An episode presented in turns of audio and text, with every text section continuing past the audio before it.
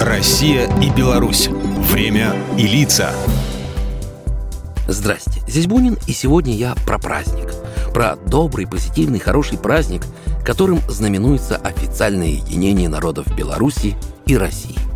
24 года назад, 2 апреля в 1996 впервые официально возник фактически прообраз союзного государства.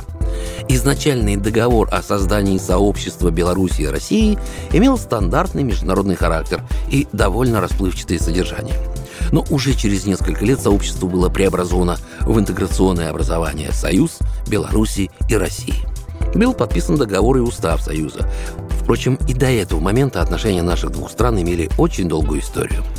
После распада Советского Союза входившие в него республики начали искать новые способы взаимовыгодного сотрудничества уже в статусе независимых государств. Так появились СНГ и зона свободной торговли. Были устранены, точнее не вводились, никакие визовые правила въезда между отдельными постсоветскими странами. Началась работа над другими интеграционными проектами в экономической и социальных сферах.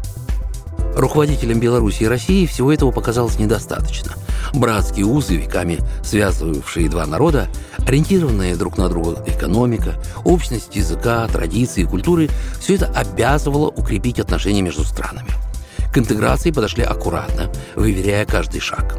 2 апреля 1997 в Москве президенты Беларуси и России Александр Лукашенко и Борис Ельцин подписали договор о союзе – Относительно небольшой документ состоял из девяти статей, главная из которых декларировала цели нового объединения – укрепление отношений братства, дружбы и всестороннего сотрудничества во всех сферах, а также повышение уровня жизни народов, устойчивое социально-экономическое развитие государств, участников Союза на основе объединения их материального и интеллектуального потенциалов, а заодно обеспечение безопасности и поддержание высокой обороноспособности.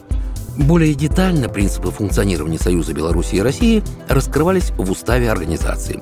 В полноценном документе оказалось 40 статей, которые регулировали все аспекты взаимного сотрудничества, вплоть до возможности проведения совместных референдумов.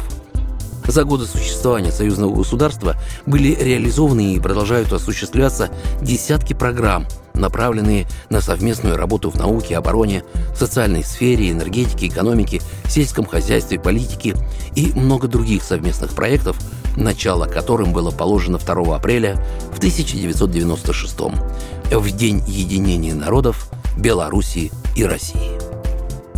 Программа произведена по заказу телерадиовещательной организации Союзного государства. Россия и Беларусь. Время и лица.